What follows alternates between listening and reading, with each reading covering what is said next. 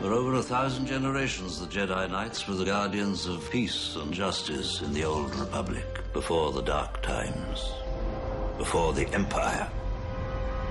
A young Jedi named Darth Vader, who was a pupil of mine until he turned to evil, helped the Empire hunt down and destroy the Jedi Knights.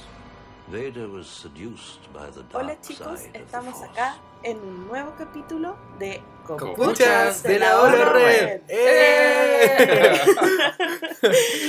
Hoy vamos a estar conversando de lo que todos queremos. Yo no creo que haya alguien en el mundo que no le guste la trilogía clásica. Y nos vamos a presentar Erika School Pozo Pozo de las Galaxias. Sí.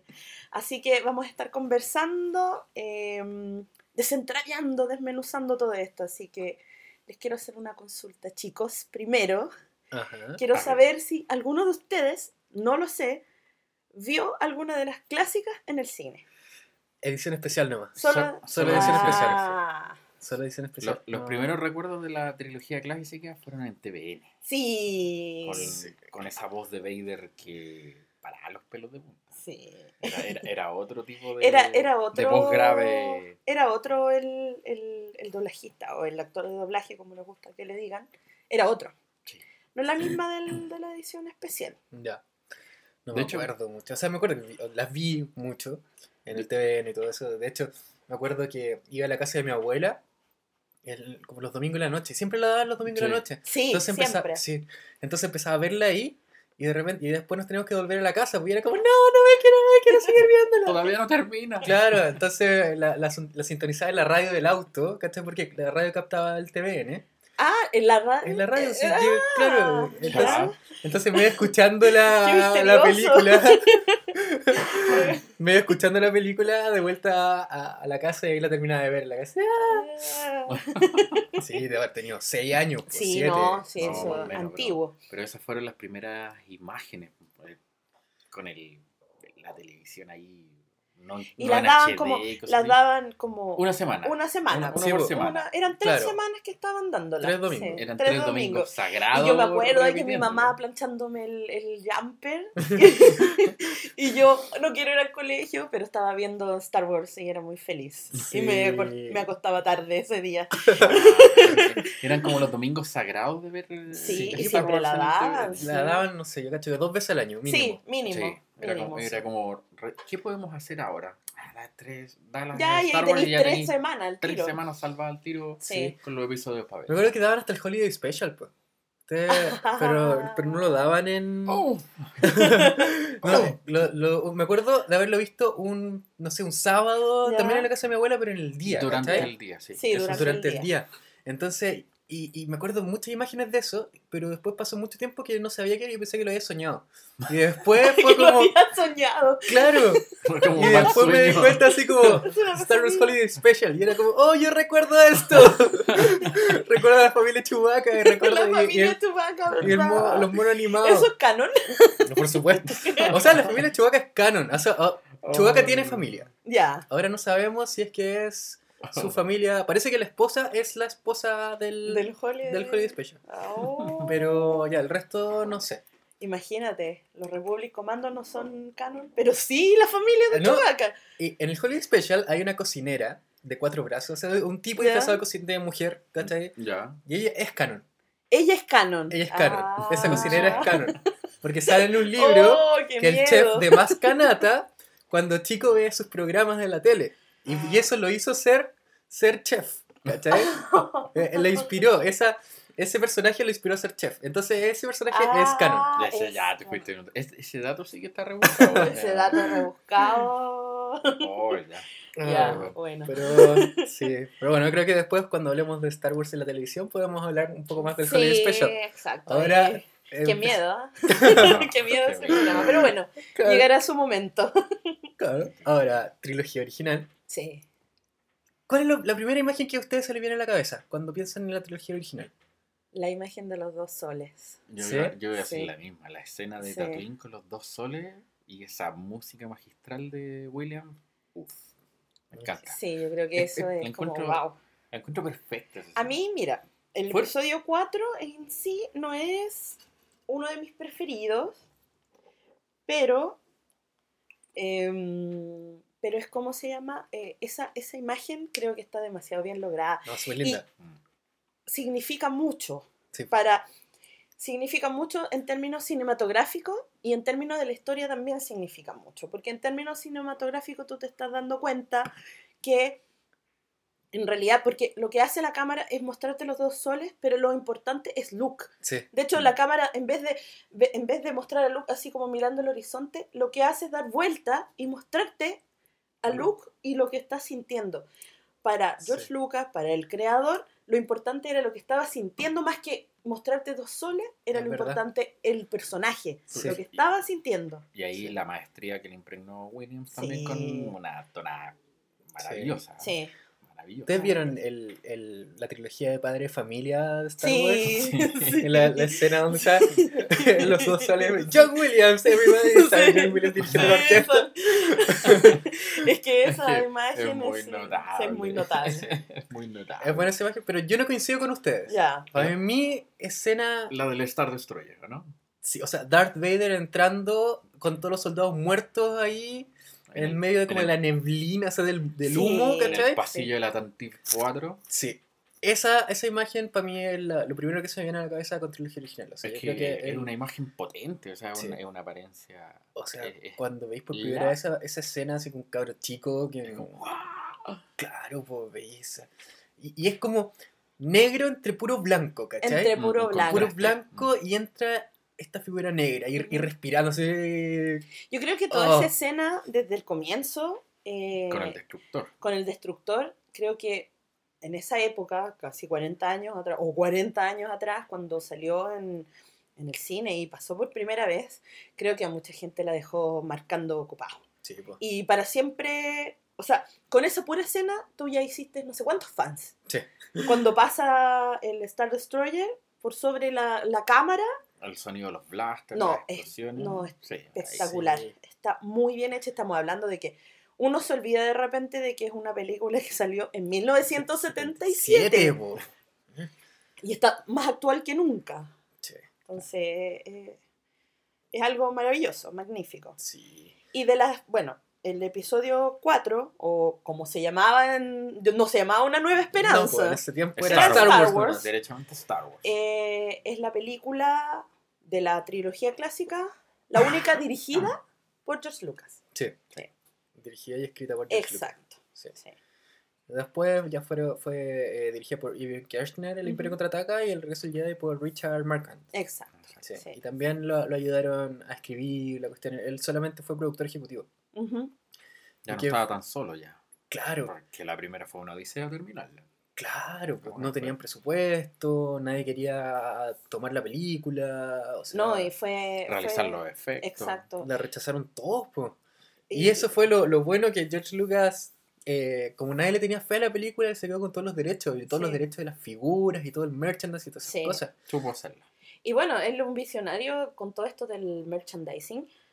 Es un visionario, porque si tú te ponía a pensar, en esa época no era tan fuerte. Esa palabra era como, ya sí, merchandising, ya, bueno, ya, da lo mismo. Claro. Pero ahí es donde nace el merchandising como lo conocemos el día de hoy. Claro. O sea, cuando se estrenó Star Wars, no habían salido las figuras y para la Navidad. Y todos los cabros chicos querían figuras de Star Wars. Entonces lo que hicieron... caja o era vale una caja, la figurita. La Early Bird. Claro. ¿Cachai?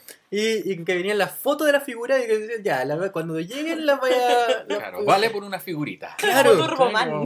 Claro. Vale por Turboman. Y no, ¿cuándo se ha visto eso?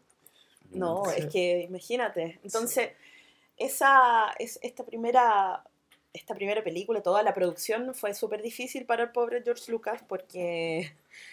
Chuta, casi como de su bolsillo, y tuvo que casi... Estaba solo haciéndolo y como que estaba en tres partes a la misma vez, como que dirigía por un lado acá, corría al otro estudio, dirigía acá, y después corría al otro y dirigía allá. Las hacía todas y después tuvieron que, cuando vieron el primer corte se veía un poco bajado, no tan contento con el resultado. No estaba tan contento con el resultado y tomó algunas escenas y las como que las replicaba, sobre todo esa escena de los Morador de las arenas.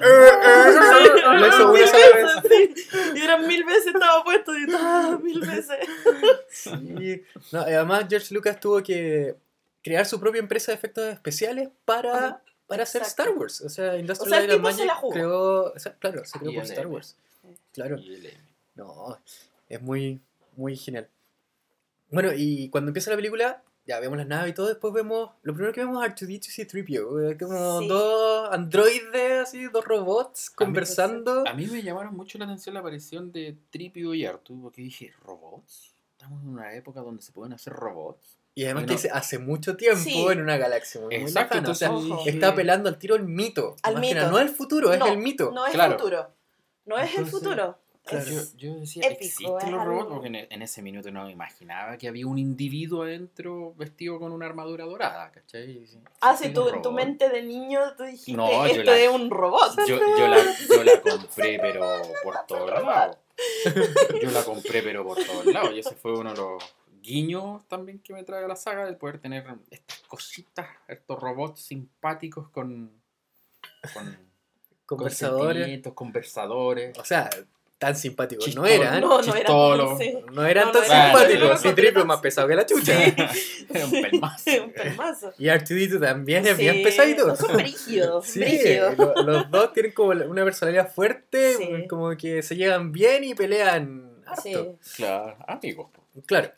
Claro. No serían amigos. Claro. Y vemos a la princesa Leia. Sí. Con el tema de la princesa Leia, y metiéndole los planos del Rey de la Muerte en un disco de 5 1/4. Sí, a R2.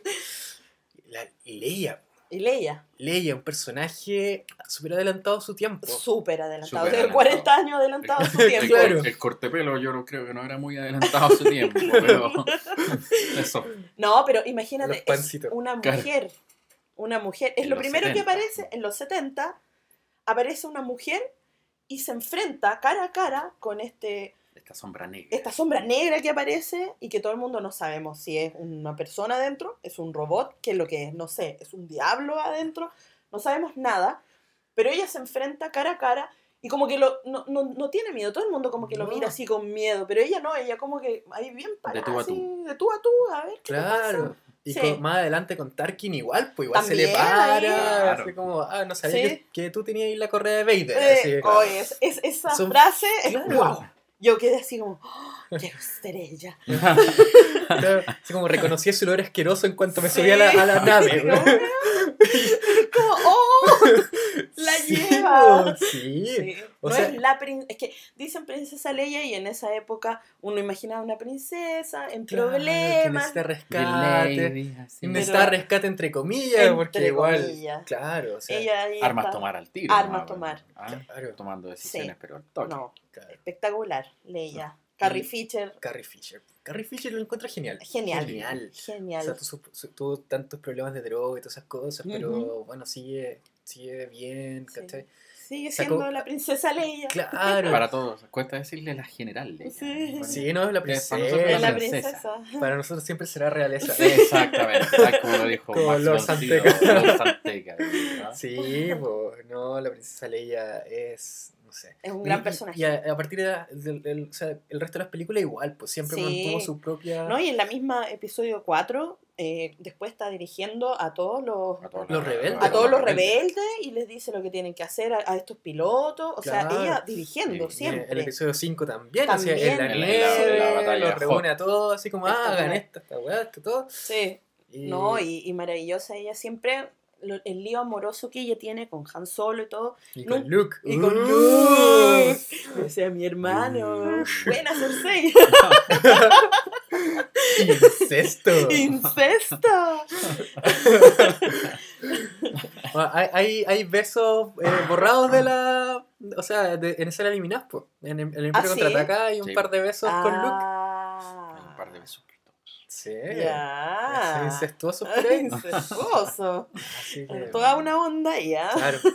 Sí, no sabemos si es canon todavía. No, si es canon. Es canon o no es canon los besos. Claro. O sea, igual hay un beso canon. Sí, ese sí. Ese claro, estamos todos el del Imperio Contraataca. El que sale ahí, todos lo vimos. Claro. Con nuestros ojillos. Un beso canon. Ese beso es canon. Sí. El resto de los besos no sé. Sí. Bueno, no sabemos si cuando George Lucas empezó a grabar esto, él pensaba que Luke y Leia iban a ser hermanos y que Darth Vader iba a ser su padre. No sabemos si todavía tenía eso. Yo creo que lo del papá podría ser. Podría ser, pero sí. Si eran hermanos o no. No, los hermanos yo creo que eso no. Fue así como a la pasada después de. Después ahí del nació. Imperio. Claro. Nació con ahí después. Con el guión de Lawrence Kasdan. Pero Darth Vader que era el papá, yo creo que sí, porque. Igual suponte cuando está Luke con los tíos, ¿cachai? Con tío Owen y tía Beru. Que en paz descansen. Ahí le dice, claro, le dice, piensa que tiene mucho de su papá. Y el otro le dice, eso es lo que me temo. Es verdad, tienes razón. Sí, había ahí, se notaba como que había un secreto ahí dando vuelta, como en el ambiente. Claro. Ahora, bueno. La Nueva Esperanza es una película autoconclusiva. Sí. Porque George Lucas no sabía si iba a poder hacer las secuelas, las precuelas, todo eso. Entonces él hizo una película que concluye, tiene final y toda la cuestión. Se puede ver por sí misma, sin pensamiento de que va a haber otra adelante, más atrás, no sabemos nada. Pero esta es como la más conclusiva de todas. Sí. Todas las otras estaban siempre pensando en el futuro, en las que vienen, pero esta no. Esta es como película, por eso se llamaba Star Wars. Claro. Yo creo que en la cabeza de George Lucas igual él quería hacer las que seguían, obviamente su mente la historia. Claro, estaba... igual dejó vivo a Darth Vader. Exacto. Dejó vivo a Darth Vader. Just in case. Claro. Dejó vivo just in case. Si esto resulta, vamos a sacarle provecho. Exacto. Vamos a buscarlo. De hecho escribieron un libro, así por si acaso, por si la película no la tomaban, había un libro que concluía la historia, donde Luke con Leia como que matan a Darth Vader y todo, pero era como que se llama El Ojo de la Mente. Ese es el Ojo de la Mente. Ya. Y El Ojo de la Mente era un libro que no salía Han Solo ni Chewbacca porque estaba pensado como para hacer una película más adelante. Y como si es que no tenía no sé, por los fondos y eso, no podía contratar a Harrison Ford. Entonces era como mucho más bajo presupuesto. Era como que iban a un planeta, se encontraban con una vieja que decía que era Jedi, pero en verdad no. Y puras cosas. Y llegaba Darth Vader. Y ahí están los... es la primera mención a los cristales Kyber. O sea, en eso se llamaban Kyber Crystals, ahora... Bueno, son similares, pero es como el concepto de los cristales de los sables láser y todo eso. Entonces de ahí también como que salió todo lo que ahora, o sea, en el canon actual hay mucha mención a estos cristales, ¿cachai? Los Kyber Crystals. En los libros los nombran mucho, ¿cómo se llaman? En Clone Wars también hay capítulos dedicados exclusivamente a cómo los Jedi van a buscar los cristales. En Rebels también. Y ahora en esta serie de Lego que se llama The Freemaker's Adventure también hay como un cabro chico que tiene que buscar los cristales por distintos lados de la galaxia. Pero si uno se pone a pensar, esto no sale en las películas clásicas. No está nombrado por ningún lado. Claro, nada. No son añadidos, todo es adicional. Es como claro. De hecho hay muchas cosas que no en las películas no sabemos, pero también lo sabemos en como en el subconsciente. Claro, en el subconsciente. Como la palabra Sith. No sé si se dijo en la trilogía original. En la original no. Nunca. Siempre se habló del lado oscuro. Claro. Sí. Pero nunca se les mencionó como Sith, derechamente. Claro. O sea, porque era el emperador, o era Vader, o era el lado oscuro. Sí. Y nos salíamos de ahí. Claro. Bueno, ahora si es que salió en alguna parte, ustedes nos pueden decir, nos pueden corregir ahí en los comentarios, porque por favor. En este momento no nos acordamos de ninguna vez que haya, por lo menos en la trilogía clásica, haya salido la palabra Sith. Sí. Sí. Bueno, volvemos un poco a como los inicios de la trilogía y aparece Luke Skywalker, que es un pendejo, en verdad, un chico que vive con los tíos. Chato. claro, sí. está chato de hacer la como lo mismo, de ser agricultor, todos sus amigos se fueron a la guerra, ¿cachai? O sea, se unieron al imperio, uh-huh. Porque y él estaba ahí botado y los tíos no querían que se fuera, y de repente llegan estos androides y le cambian la vida, sí, básicamente, uh-huh. y le matan a los tíos. Oye, que esos fueron sus papás adoptivos. Esa escena cuando él llega y está todo quemado, esa escena es súper fuerte. Sí, si uno se pone a pensar y analizar, piensa que estaban los cadáveres, estaban los esqueletos ahí tirados. Yo me acuerdo que en TVN, yo nunca vi los esqueletos quemados humeando ahí, los vine a ver después. A lo mejor los cortaban, po. Yo creo que los cortaban porque después cuando los vi es como que... ¿Y esto? ¡Oh! Están humeando los cadáveres, ¿cachai? Humeando los cadáveres. Yo creo que algo así, en este momento de la vida, no creo que les hubiesen dejado hacerlo. En la época que vivíamos, así las tijeras rondaban ahí. Sí, no, ahí estaba todo cortado todavía. Quemándose. Sí, no, y es súper fuerte esa escena. Sí. Es heavy, es como, wow. Pero es como lo único que vemos de Luke estando triste en ese momento, que está por sentido, así después nunca más los menciona, y se crió con ellos, o sea, gracias mental por lo que... Claro, así como tío,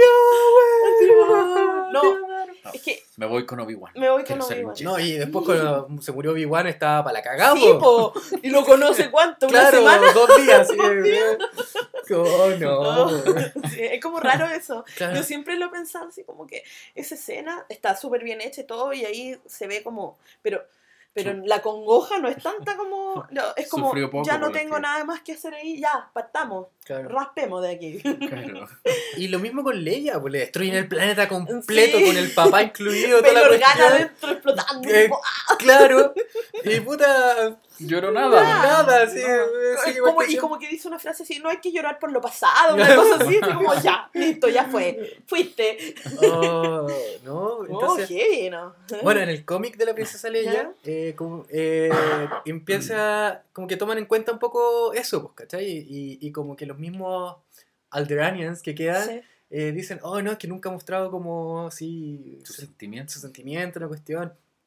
Y muestra un poco el conflicto que ella tiene. Sí, entonces, bueno, me imagino que es por eso mismo. O sea, se ve que ella es una mujer súper fuerte y que está pensando siempre en su rebelión. O sea, es lo que ella tiene que hacer. Es como muy de su... No sé, igual corrígeme, porque yo no leí ese libro, el Bloodline ese. No, en los cómics. Hay un cómic de la princesa Leia que son 5 números. Ah, ya. Ahí sale este conflicto. Claro. Es que se nota. El personaje es así, es un personaje... Parece frío, pero yo creo que no. Como que la procesión va por dentro y se nota eso en la actuación también. Sí. Es como contenido el personaje. Es como, yo me pongo en segundo lugar de lo que realmente mi responsabilidad, que es la rebelión. Claro. Eso es bien interesante. Claro. Bueno, el tercer personaje...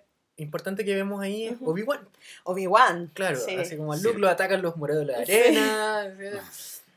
Todo esto, Luke en el episodio 4, no sé, ¿a ustedes les cae bien? Luke no. A mí me empieza a caer bien en el 5. En el 5, en el Imperio Contraataca. A mí en una esperanza me cae como patada en la guata. Es como el típico niñito ahí. Sí, pesado. Sí. Como quejón. Sí, quejón. Qué hombre más quejón. Sí. Me cae como patada en la guata. A mí igual me cae. Sí, me cae mal. Es que tenía que ir al taller de Toshi.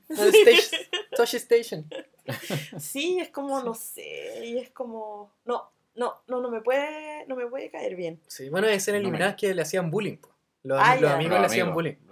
Los amigos Biggs y Tank y Kami. Creo que era una actriz porno, de hecho. Es que era más barato. Claro, yo creo. Era más barato que el yo creo. Cami Fixer. De hecho, creo que salieron figuras de esos de la escena eliminada. La actriz porno. A los Juegos de Tronos. Claro. Bueno, volviendo a Obi-Wan. Sí. Este viejo que salva a Luke. Ben Kenobi. Sí, Alec Guinness. Claro. Y Luke se supone que lo conocía, y el tío también lo conocía. Era como un viejo ermitaño que andaba por ahí. Claro, creían que era el viejo, un viejo loco. Sí. El viejo loco tenía una historia había bastante... coherencia atrás de todo lo que era había. Claro, y lo conocía. Sí. Y bueno, Obi-Wan había estado cuidando a Luke todo ese tiempo. Uh-huh. Tenemos a Obi-Wan, que aparece con este primer discurso de la fuerza. Conocemos a la fuerza. Discurso notable con las guerras clónicas. Yo dije, wow, ahí tenemos una guerra de por medio. ¿Qué se imaginaron en ese momento? Porque yo me imaginé tantas cosas. Cuando él habla de las guerras clónicas, cuando habla de la fuerza, el sable de tu padre. El sonido que tenía el sable. Ahí es mucha historia que pasó. En tan poquito rato. En tan poco rato te cuenta mucho. Te cuenta todo. Así es como, ¿qué onda? Que hay como un mundo completo que no conocemos. ¿Cachai? Exacto. Pero que no es relevante para lo que tenemos al momento. Exacto, ¿cachai? No es relevante para ese momento. Pero es la historia.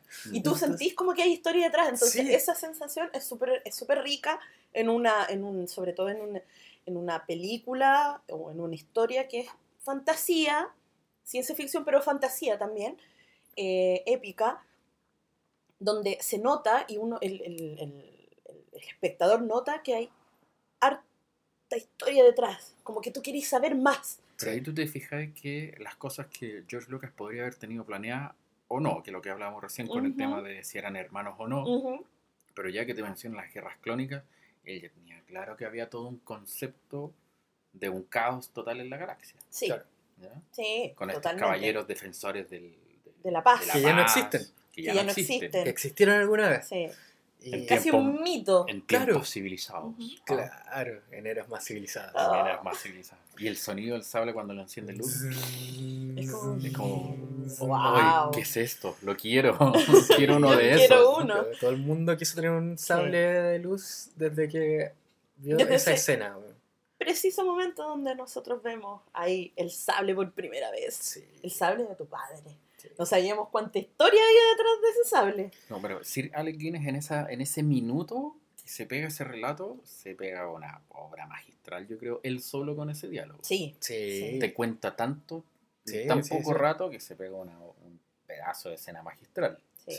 Magistral. No, espectacular. Y después vemos a Darth Vader también usando la fuerza. O sea, también hablan de eso, que fue una religión que ya antigua, está extinta, ¿cachai? Que Darth Vader es el único que queda de ellos, pero en verdad sabemos que también está Obi-Wan. Y se pone a ahorcar a un tipo con la fuerza. Qué maravillosa escena. Yo hubiera querido hacer eso en muchas ocasiones. ¿A cuántas personas queremos ahorcar en este momento con la fuerza? ¿Cuánto estaría muerto de verdad con eso? Si fuéramos Jedi. O Sith. Sí, haber aprovechado ese don. Y en las próximas películas también Darth Vader siguió matando gente, ahorcándola. O sea, acá Tarkin lo contuvo, pero la otra no tenía Tarkin que lo contuviera. No, había Tarkin después. El perro suelto ahí. Claro. Así que ahí... Sí. Bueno, después Obi-Wan con Luke y R2-D2 se van a la cantina de Mos Eisley. El puerto espacial de Mos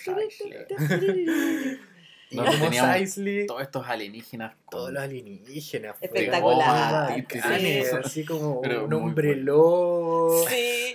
Estos típicos alienígenas que uno ve así cuando hablan de que vienen los alienígenas con los ojos grandes. Cabezones verdes, ojos grandes. Claro. Es lo máximo. Sí, y una cantina así como de mala muerte donde no dejan entrar a los androides. ¿Cachai? Exacto, es como, ¿what? Mira lo que está sentado ahí al fondo y no dejáis entrar un androide. Y ahí lo que me gusta de esa escena, porque bueno, está esta música que es como bien lúdica y todo, pero a ti igual te da miedo entrar con Luke, así como, hoy no quiero entrar aquí, como entrar a la viajera. Así como, que no quiero entrar. Voy a salir muerto de aquí. Esa sensación se siente. Y casi sale muerto. Casi sale muerto. Ahí como le saca casi la cresta, y si no estuviera Obi-Wan, no hubieran... Sí. No sé, mataba a Luke. Bueno, y ahí le corta el brazo y sale sangre. Claro, sale sangre. Vemos sangre. No, por eso creo que le cortó un poquito y todavía quedó un poquito de tejido y por eso sale sangre. Sale sangre. Sí, po. Y ahí conocen a Han Solo y a Chewbacca. Wow. Gran dúo. Claro, ve Chewbacca, así que un perro. De 2 metros más. El perro de Han Solo. Oye, es lo máximo. El amigo fiel. Es lo máximo. Han Solo es lo máximo. Porque es como un canalla tan canalla, así como que los quiere hacer les un poco y todo, pero a la vez también te cae bien. Sí, pues, esa sensación que no, ¿cómo se llama? Que no sientes con Luke. La claro, gente es con Han Solo, así como, sí, yo me identifico con él, me gusta. Claro, y que Han Solo claro, dispara primero. Han Solo dispara primero, obvio. ¿Sabes que sí? Obvio. Sí. Con todas las ediciones que hay. Ya no se sabe. O sea, están disparando como al mismo tiempo ahora, pero tiempo, no, sí. Han Solo dispara primero. Sí. Yo voto Han Solo dispara primero. Y la nave de Han Solo, el Millennium Falcon. Falcon es un personaje. Es la chatarra más veloz de la galaxia. Es mi nave preferida. Es la nave preferida de muchas personas porque es lo máximo. Es como el típico auto que uno tiene que te lleva para todos lados, sí, pero que tiene la pana, así tú sabes cómo abrirle la puerta. Lleno de mañas que es como tuyo, porque es como que tiene tus mañas, como que te representa a ti como persona también. Entonces, gran chatarra y uno ahí también siente que hay mucha historia detrás de esa chatarra. Claro, no sé si vieron como una noticia hace poco, estaba un grupo de gente como haciendo excursión en Irlanda, creo, y se encuentran con el Millennium Falcon, porque estaban los sets ahí, o sea, cuando estaban filmando la película y todo, wow. Y lo tenían, y se encuentran con el Millennium Falcon y sacan fotos. ¡Oh, qué maravilla! Y es como... ¡Qué envidia, viejo, qué envidia! Yo quiero, ¿a dónde hay que ir? Para encontrarme con el Millennium. ¿Cuánto vale? ¡Qué envidia! No, qué maravilloso. Y... bueno, ahí en esa parte, cuando ya van subiendo al Millennium Falcon, hay esta escena extendida que está ahora en los DVDs con Jabba, que en esa época Jabba era una presencia. Era un señor. Era un señor gordo. Claro. Y que ahora, bueno, la pudimos ver la escena como era. Sí. Pero creo que igual le quita un poco de... Bueno, ya conocimos nosotros, ya después con el tiempo conocemos a Jabba, pero como que ahí, al ver esa película por primera vez, decir Jabba, a mí me daba miedo. Era como, ¿quién es este gallo? Así como, ¿quién chucha es Jabba? Sí. Quiere matar a Han Solo y es como, ¡oh! Va a venir Jabba y no. Es como bacán. Sí. Que tiene que pagar la llave, así que... Luke Vanderland Speeder. Sí, por favor, hay que pagarle a este hombre. No, pero espectacular. Claro. Sí. Y después se entera que la princesa Leia está en la Estrella de la Muerte, prisionera, sentenciada a muerte, y ahí, bueno, la van a salvar. Y también hay como esa rivalidad entre Han Solo y Leia que sigue, que después los polos opuestos que se atraen. Sí, me encanta. Y en el Imperio Contraataca ya vemos como esa tensión sexual. Siempre como la tensión, no es como que, ay sí, yo te amo, yo te amo también. Claro. No, es una cosa. Es que nunca se sueltan. No, es como siempre hay una pelea de por medio. Claro, siempre están peleando. Al final. Sí. Ya bueno. Bueno. No, pero Han Solo y Leia son una pareja... No, espectacular. Sí, es como... No, pues Han Solo la quiere... los ayuda en el fondo a ir hasta Estrella de la Muerte solo por... Por la plata, porque le dice es una princesa y te vamos a pagar... Claro, es millonaria. Y el otro ahí sacando cuentas mentales. Con el signo peso. Claro, el signo peso. Esto me gustó. Sí, entonces, no, pues ahí ya la rescatan y está la escena del compactador de basura, que también es un clásico. Pero hay una escena ahí que no se te puede olvidar, no se nos puede olvidar, porque si no después nos vamos a arrepentir, no hablamos, que es la pelea de Vader con Obi-Wan. El último duelo. Sí, el encuentro entre estas dos fuerzas. Maestro y aprendiz. Claro. Claro, que vemos toda la historia que había ahí entre los dos. Igual la pelea es más lenta, no como estamos acostumbrados ahora. No. Porque en ese momento los sables se supone que iban a ser muy pesados. Entonces... Y los tenían que tomar a dos manos, porque era demasiada energía o potencia la que tienen que no lo podían controlar con una mano. Hacer como era como piruetas. La típica espada como de los cruzados. Como de los cruzados, que era una espada pesada. Claro, entonces por eso que tampoco hay tanta movilidad. Después con los DVD, los Blu-ray, como que le aumentaron la velocidad a esa escena. Sí, porque es bastante lenta. Sí. Pero... De hecho, hasta le pintaron los sables también, porque se veía el palo de repente. No, pero ahí esa escena igual pues es clásica. Bueno, y ahí desaparece Obi-Wan. Y ahí todos quedamos, ¿por qué? Hasta Darth Vader queda así como que, lo pisa así como la capa y es como, ¿por qué? ¿Qué le pasó a este? Y ahora sí que vemos llorar a Luke, po. Claro, ahora viene Leia a consolarlo. Sí. Leia que está sentenciada a muerte, le destruyó el planeta y todo, pero ella va a consolar a Luke, po, porque Luke no quiere hacer ni una hueá. No, qué hueón, es así, pesado. Niñito mimado. Odioso. Sí. Niñito. Y bueno, después le van a disparar a TIE Fighters y vemos batallas espaciales, la Estrella de la Muerte. Oye, esa escena es muy entretenida. Muy entretenida, basada en los combates espaciales de la Segunda Guerra Mundial. Sí. De hecho, sí. Hay videos que, donde están contrastadas las tomas entre la Segunda Guerra Mundial y está muy bien hecho eso. Está muy bien hecho. Sí, y para la época. Para la época hablando esa batalla espacial gigante. Ahora para nosotros es más normal, pero yo me imagino en esa época estar sentado y decir, ya vamos a ver un par de naves y toda la cuestión, bacán. Ya la Estrella de la Muerte es una cosa muy imponente, pero ver el combate y tú ir casi manejando tú en estos las cabinas de las X-Wings y Y-Wings. Wow. No, maravilloso. Y bueno, fue el Imperio Contraataca. Empieza, el Imperio Contraataca, que para ustedes es la mejor, a mí no. Para mí es el regreso de Jedi. A verdad, sí. Para mí es el número uno aquí. Pero no, yo me quedo con el Imperio Contraataca. Pero el Imperio Contraataca es tan oscura. Es súper oscura. Tiene este final tan... que no sabéis si Han Solo va a vivir o va a morir. Es abierto, es un final totalmente abierto. Es que es un final abierto. Como y todos pierden algo, ¿cachai? Y todos pierden algo. No sé si yo a esa altura ya había visto alguna película que... no tuviera, digamos, el típico final feliz, ¿cachai? O sea, así de para niños o para juventud, entonces, como en esa época. En el fondo que ganan los villanos, que hay el limbo. Y creo que eso sentó igual un precedente para lo que venían después, de cuando se empezaron a hacer millones de trilogías en el futuro. Claro. Sienta el precedente de este capítulo. La segunda tiene que ser la más potente. La más potente, y este capítulo de al medio que es muy difícil de hacer. Sí. Yo que soy escritora igual, es súper difícil de hacer el capítulo del medio porque en el fondo no tienes principio y no tienes final. Estás al medio y donde pasa todo, pero no lo puedes concluir porque ya vas a tener otro capítulo para hacerlo y ya tuviste el principio. Entonces estás al medio de algo, no lo puedes concluir y nunca sabes dónde terminarlo. Es como, ¿dónde termino acá esta cuestión? ¿Dónde hago el corte? ¿Cachai? Entonces, para mí por eso...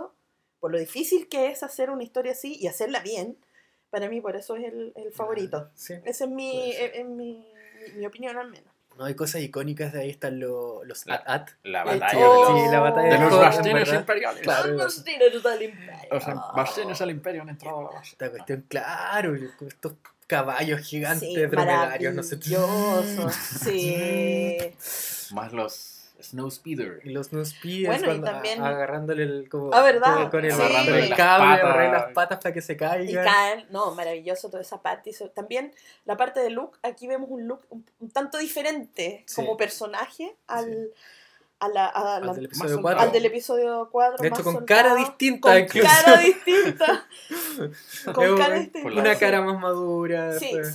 se ve distinto y ahí como que entra más el personaje porque es como que ha madurado en ese tiempo. No sé cuánto hay. 3 años. Son 3 años. Entre una película y otra se supone que 3 años. Es que ahora lo están llenando harto de historias. O sea, varios libros que cuentan eso. Y los cómics están todos centrados ahí. Están todos centrados ahí. Me parece que principalmente son cómics. Hay un libro que es el The Weapon of a Jedi, ¿cachai? Que muestran cómo es el Luke pre-Imperio Contraataca, post Nueva Esperanza. Claro, post Nueva Esperanza. Hay 2 libros, pues, el Weapon of a Jedi y el Here to the Jedi. Y bueno, el Here to the Jedi es el libro más malo que he leído en mi vida. La crítica constructiva de Pozo de las Galaxias. Es malo. La crítica objetiva. Y además que lo protagoniza este Luke que me cae mal, ¿cachai? Además de ser malo el libro en general, lo protagoniza este Luke, ¿cachai? Es un Luke que un cabro chico pesado, que cree que tiene la razón en todo, no mal. Pero ya, volvamos al Luke del Imperio Contraataca, ya más maduro. Y el espíritu de Obi-Wan le dice que vaya a ver a Yoda. Sí, y que te imaginas a Yoda, el un maestro así maravilloso. Maestro, sí. Pokémon. Así. Sí, maestro Pokémon, claro. Tiene todos los Pokémones. Claro. Y veía una rata, o sea, una lagartija, claro, orejona. Un sapito. Sí. Un sapito. Lenta. Claro, sí. Y loco, me decía. Y loco, sí, que, claro. Me encanta, sí, sí. Pero el trabajo que hicieron con ahí. Y yo te lo creí. Exacto. Sí, te lo creí. Es verdadero. Que es una marioneta, claro, tú asumís que es verdadero. Sí. Sí. No lo puedo, o sea, sabiendo ahora que es una marioneta. Y uno lo ve, igual no me creo que sea una marioneta. Claro. Lo veo y creo que es tiene un vida. Te lo vende, pero maravillosamente. Sí. Frank Oz. Miss Piggy. Miss Piggy. Tiene una larga carrera de puppets ahí. Claro. Sí, no. Y ahí Yoda, que también nos da clases de la fuerza. O sea, maravilloso. Luminosos seres somos. Sí. Oh, no, está todo materia. Dios mío. Sí. Maravilloso. Sí, y también trata a Luke como las pelotas. Sí, sí, porque él llega igual un poco como... Claro, como soy, no, yo puedo, soy... ¿Qué sabes tú? ¿Qué vayas a saber tú? Llevo 800 años conociéndolo en Jedi. Y vaya a venir tú a decirme. Claro, y Obi-Wan ahí como no, sí, él igual puede. No, sí. Sí. Es una gran lección para él como personaje todo esto que hace Yoda con él. Y sí, es muy, muy bueno, porque hay una escena que me gusta mucho, que es la escena cuando entra este bosque misterioso. A la caverna del lado oscuro. Sí mismo. Sí, donde está el lado oscuro ahí bien potente. Y claro, uno no sabe, aparece Vader, no dice, wow, es verdad, es Vader. Claro. Y la música la lucha. Sí. Es muy buena esa parte, ¿no? Y le corta la cabeza, sí. Y es la cabeza del Luke. Sí, así. Es como lo que es llevas dentro de ti. Yo cuando chico nunca entendí esa escena. Yo cuando grande recién tuve que empezar a buscar qué significa esa escena. ¿Por qué pelea contra sí mismo? Claro, ¿qué significa que sea su cara?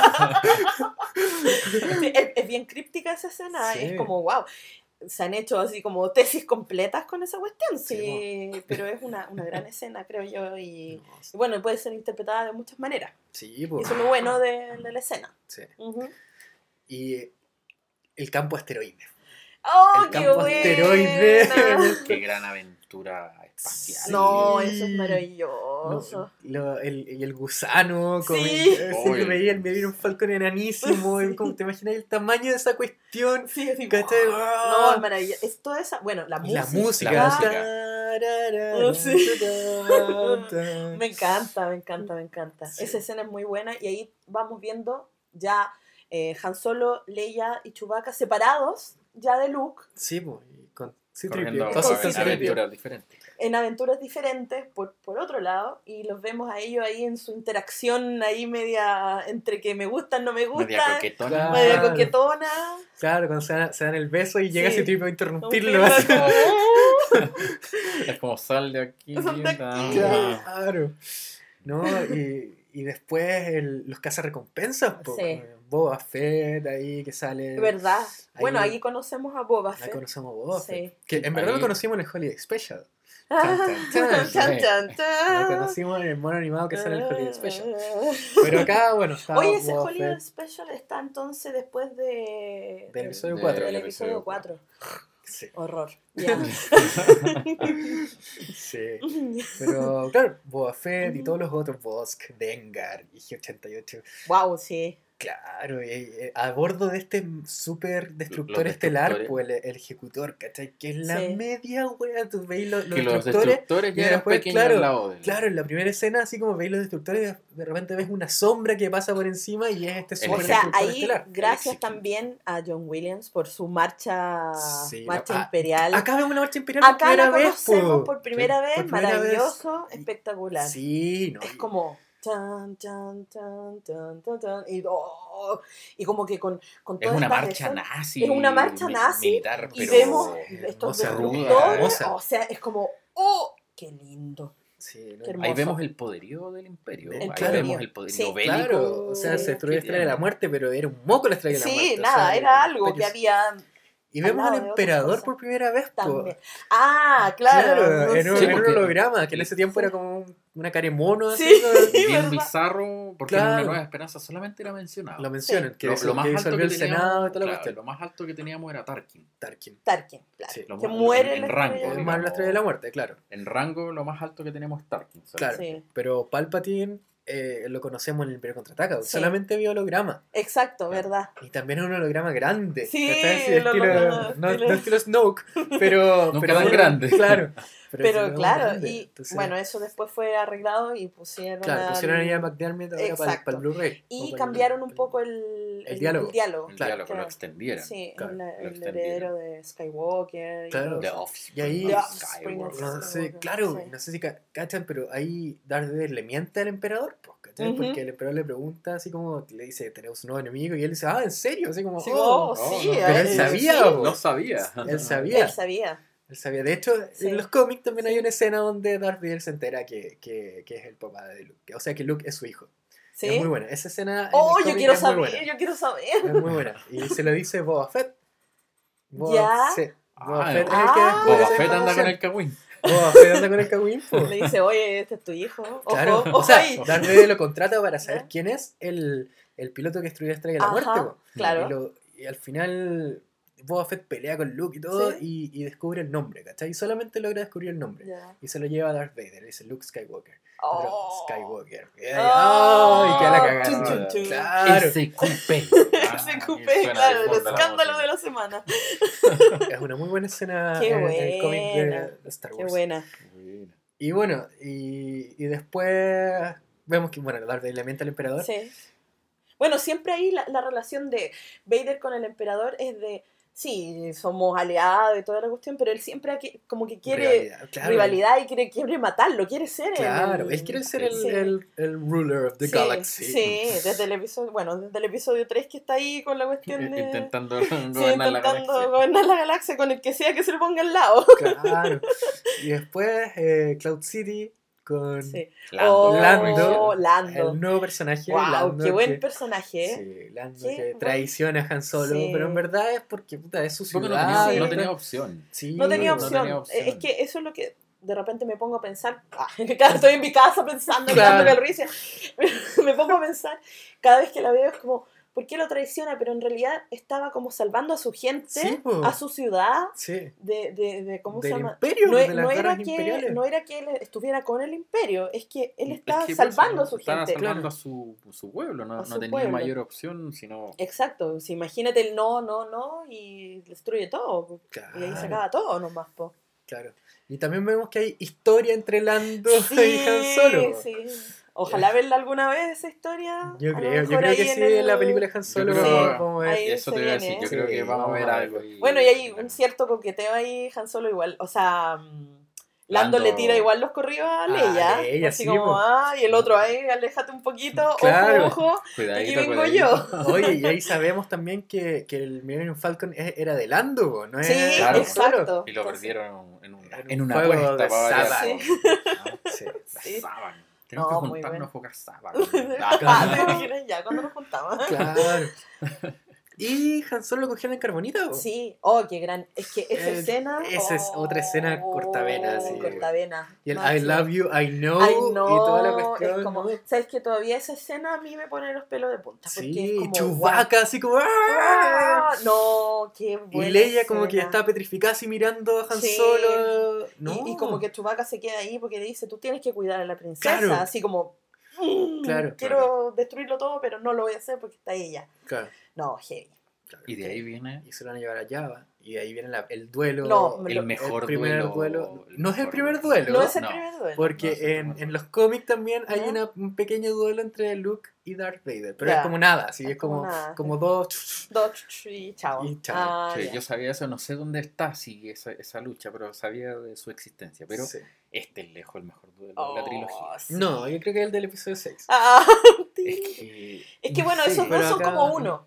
Esos dos están como unidos. Sí, es como la historia, el comienzo y el final. Claro, es como el mismo duelo en el fondo. Una extensión de esa pelea que tenía que darse. Pero con ese sonido, ese diálogo inicial que tiene la escena, tú todavía no eres un Jedi y comencemos los mandobles. Sí. ¡Wow! Es potente. Wow. Es potente. Claro. Y bueno, ahí viene la escena... I am your father. I am your father. Oh, wow. Y ahí... La escena que revolucionó el mundo, yo creo.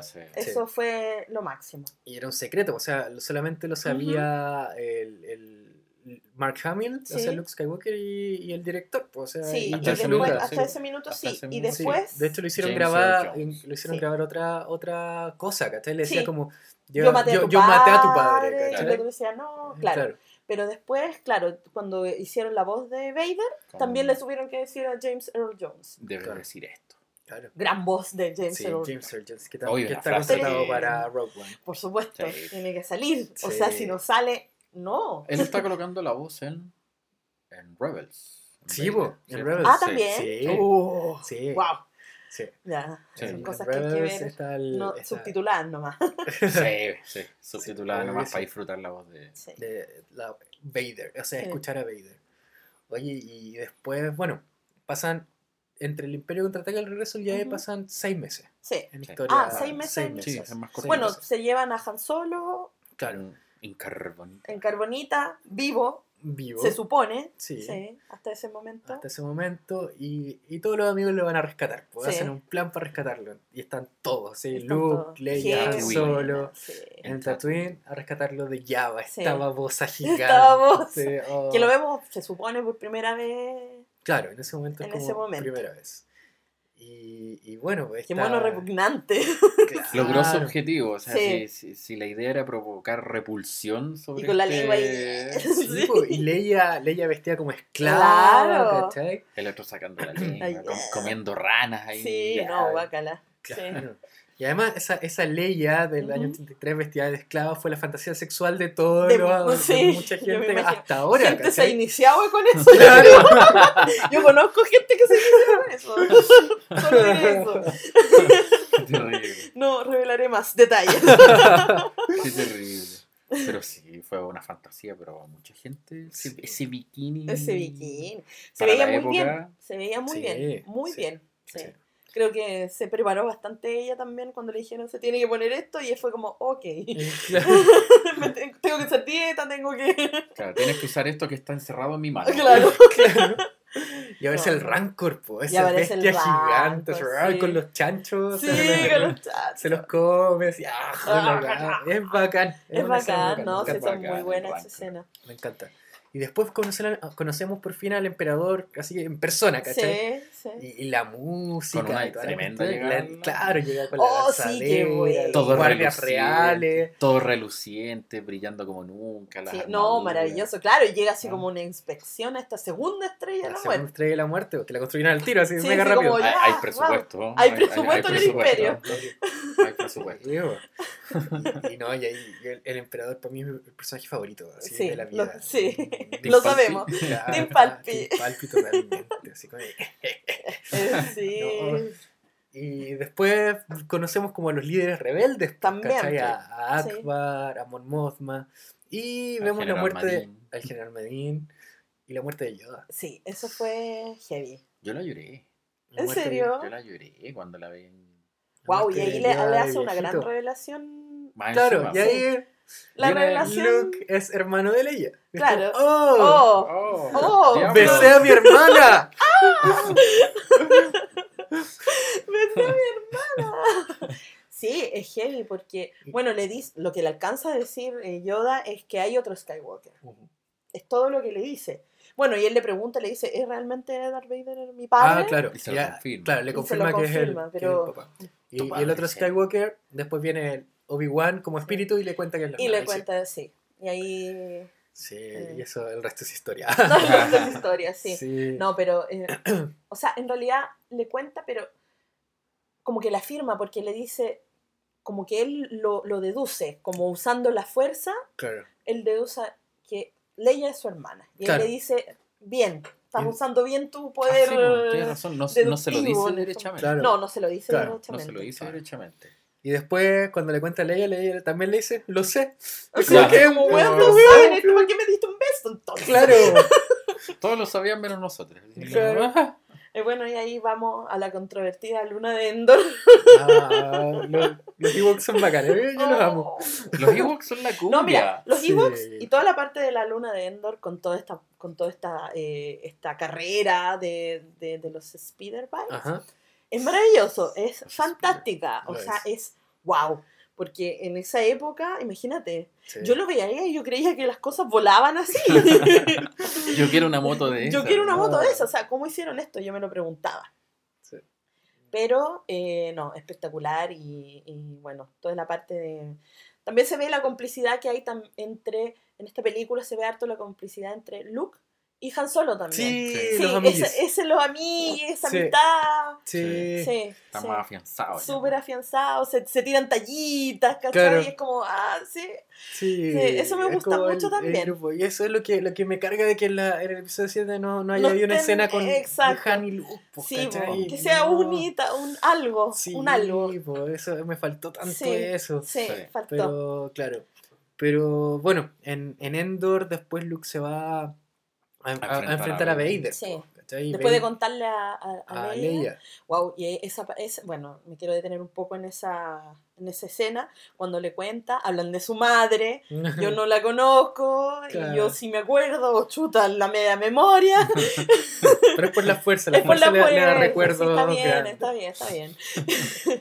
Y ahí le cuenta, igual debe haber sido difícil para ella, imagínate claro. Que le estaba contando que en realidad eso que ella odia es, y que la torturó, así que le quería matar, y todo eso, papá, pues. Sí, pues. Entonces, como, wow, heavy. Soy tu hermano y él es tu padre. Es como, wow.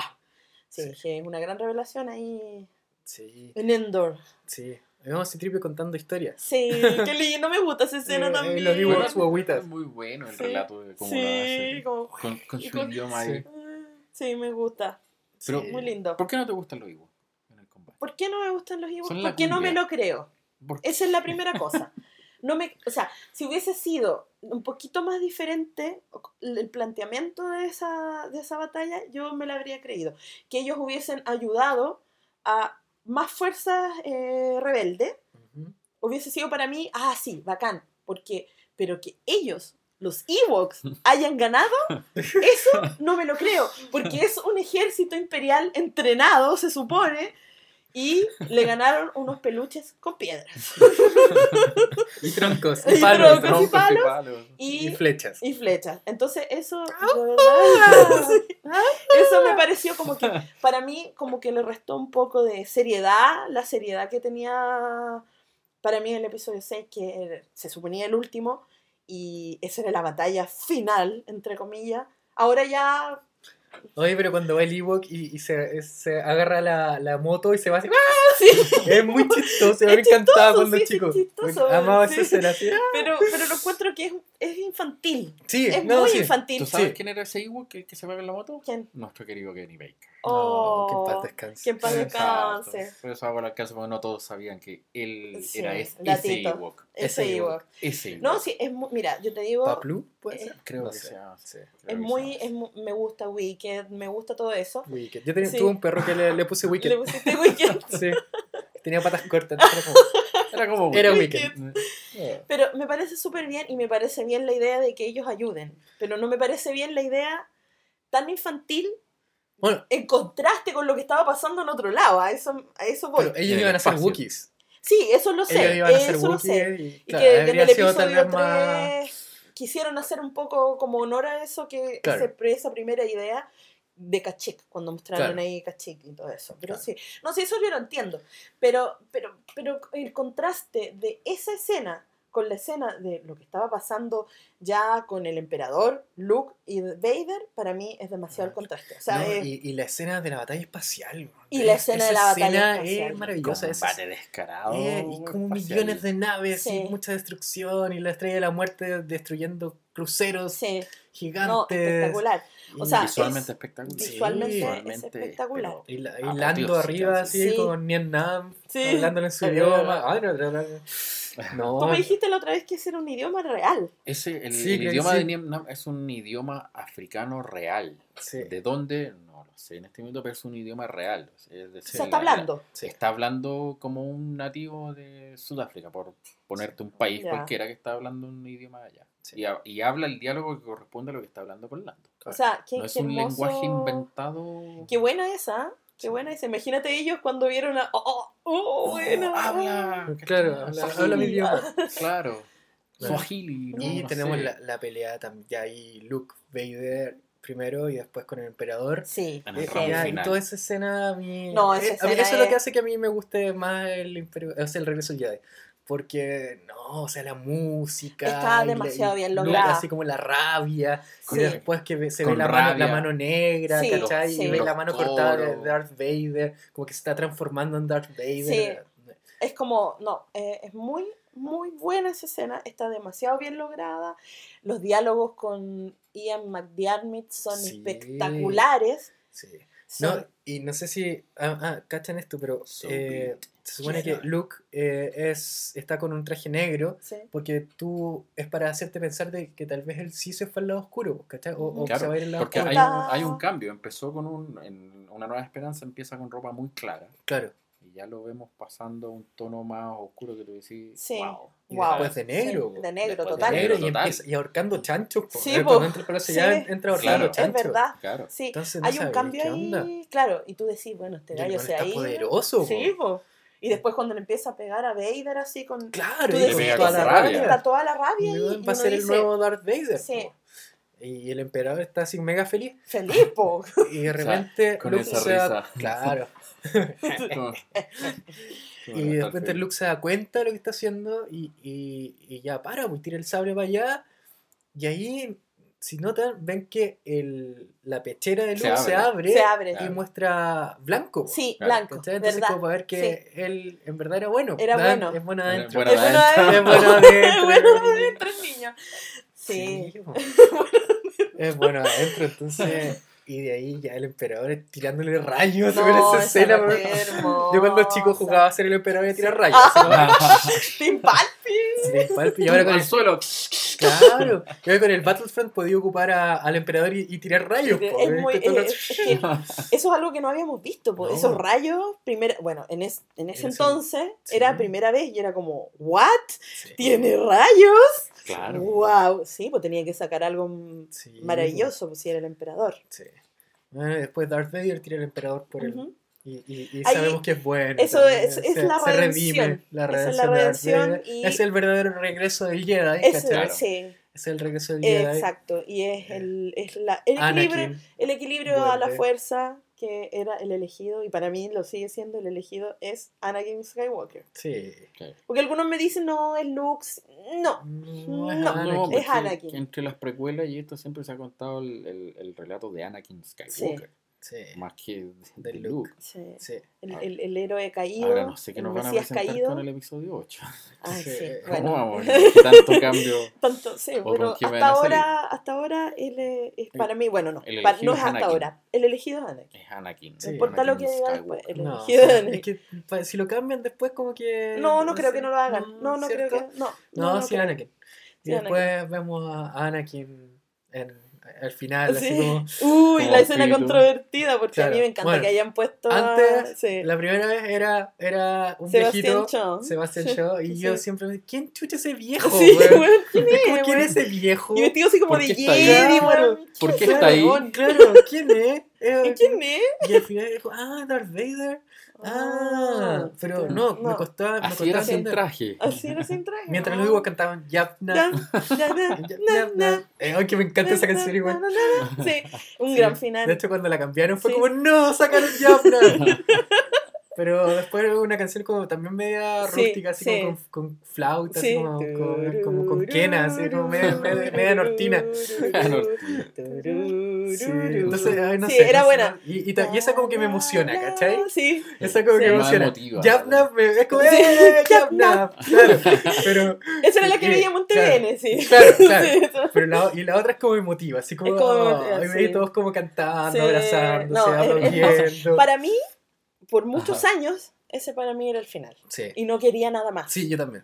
Era como, no quiero libros, no quiero nada. Ese es el final para mí. Ah, no, y ya. Después pensé en los libros. Nada. No, yo pero... igual después leí ciertos libros y todo, pero para mí, mentalmente, ese era el final. Sí. Y me costó la idea de pensar de que iba a venir algo más allá. Porque yo decía, ¿cómo pueden hacer algo después de esto? Que estaba perfecto. Era el cierre perfecto. Sí. El final feliz. El final feliz, perfecto, de lo que nosotros conocíamos y habíamos visto y... ¿Cómo iban a hacer algo sin Vader? Esa era mi pregunta, porque Vader está en todas las seis películas y en los libros y todo que está entre medio, ahí la presencia de Vader, está ahí. Pues, sí, ¿cómo van a hacer Vader algo así? Es Star Wars, básicamente. Exacto. Entonces, claro. No. Era difícil. Sí. Pero bueno. Ese es un gran final. Claro, sí. Nuestro podcast de episodio 7 sí. Hablaba un poco de eso también. Sí, hablamos de eso. Pero... pueden escucharlo. Sí. ¿El tercero? El tercero. Uy, ya no me acuerdo ya. Sí, porque el tercero. Sí. Sí, el segundo fue Rogue One. Sí. Sí. Así que de veras. El tercero. Sí. No me acuerdo tanto ya. Así que bueno. No. Bueno, ¿y qué pensaban ustedes cuando vieron después a Hayden Christensen? A mí me encantó. A mí me gustó. Principio. Sí, sé que te costó, pero me costó porque claro, cuando le saca la máscara cuando está muriendo, sí. Tenemos un viejito. Sí. Claro. Entonces después te parece un joven. Entonces, pero es joven, Anakin. Viejito joven. Ese es Anakin. Sí, por eso Anakin. Me costó al principio. Sí. Viejito joven. Después Obi-Wan, así como está medio como celoso, así como, ¿por qué este eres joven? Sí. Y yo soy viejo mierda. Claro. Yo soy de viejo acá. Pero la verdadera muerte, entre comillas, de Anakin es. Para el episodio 3. Sí. Entonces ahí. Volvieron a ser como Darth Vader. Exacto. Así que, sí. Serás conocido como Darth Vader. Entonces está bien. Para mí, mentalmente está bien. Sí, además hacer un link entre las trilogías. Sí, son 6. Sí, pues, claro. Sí, son 6 películas. Bueno, ahora van a ser 9. Claro. Pero son 10, 11 millones más. Pero sí. A mí me parece bien, me da la continuidad que necesito para sentir que todo eso es lo mismo que estábamos pensando en el episodio 1, 2, 3. Me parece bien, a mí por lo menos. Sí, a mí también. Sí. A mí también. Bueno, nos faltó mucho tiempo para hablar tal vez de los cambios de la edición especial, así que eso para otro podcast. Sí, eso para otro podcast. Cambios buenos y cambios malos, hay de todo. Hay de todo. Pero bueno, espero que les haya gustado. Sí. Cuéntenos qué les pareció a ustedes la trilogía clásica. Claro, sus primeras sensaciones con la trilogía clásica. Sus primeros como encuentros con Darth Vader. Sí. Las escenas que les gustaban, las escenas que odiaron también. Sí, hay escenas de todo. Hay de todo. Los personajes que odiaron, los personajes que les gustan. Uh-huh. Su escena favorita, todo ahí pueden comentarnos, dejarnos todos sus comentarios. Estamos en... Facebook, Twitter, Instagram. Como SW República. Exacto. Y en nuestro podcast lo pueden escuchar en SoundCloud, lo pueden escuchar en YouTube y lo pueden escuchar en iTunes. Y si quieren enviarnos preguntas directamente, está el correo contacto@swrepublica.com. O a través de las redes sociales. Lo que sea más cómodo. Como quieran, ahí lo que quieran. Y bueno, eso. Que estén bien, que lo hayan disfrutado, sigan escuchando. Sí. Pozo. Claro, soy Pozo. Cool. Y Erika. Nos vemos. Besitos. Chao.